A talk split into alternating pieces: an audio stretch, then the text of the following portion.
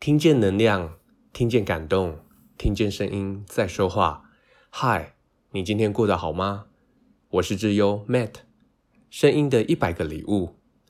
一二三，木头人奔向成功的道路。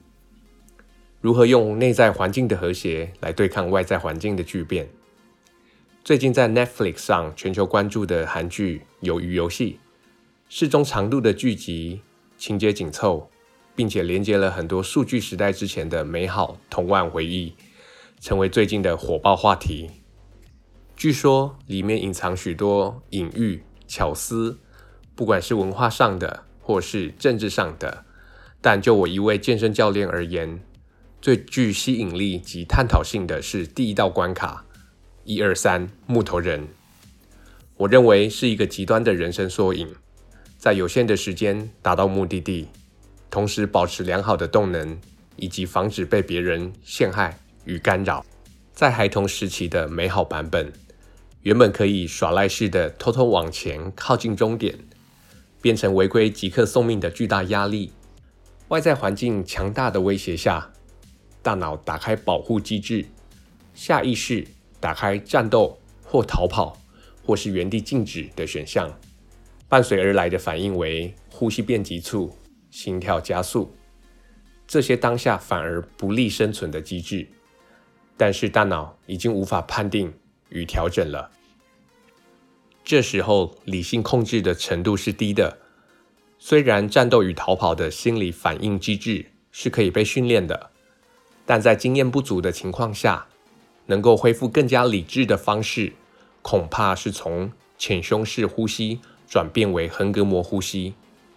尽量让呼吸的同时，让肚子也参与，来确保吸气量足够，让氧气好好的输送到大脑，因此让你的头脑更加清楚。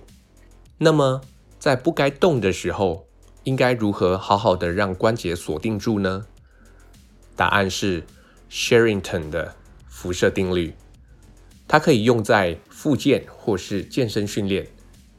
努力工作的肌肉会征召相邻的肌肉，会随着全身布满的神经力量，因此慢慢放射状的遍布全身，包含肌肉以及连接到关节的韧带。很显然，这是一项类人的控制。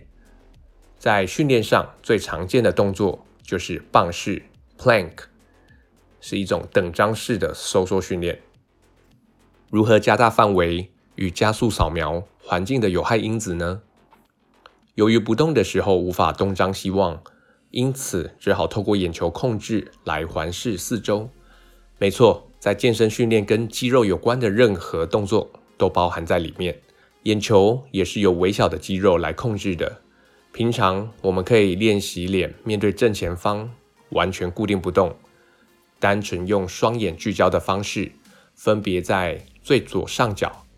以及左下角，依序呢，再聚焦在右上角以及右下角的方式，最后连成一连贯的动作，变成数学的无限符号。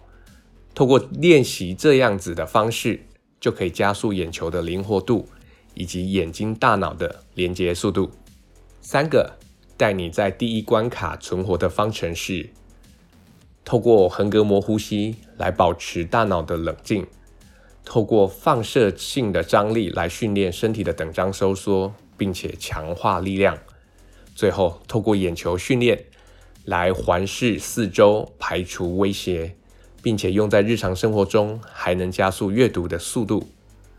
虽然现今很多时候环境没有那么严苛，但是当我们遇到很多困难的时候，相信这三个方程式一定可以帮助你成功化解很多的困境。我是 Matt。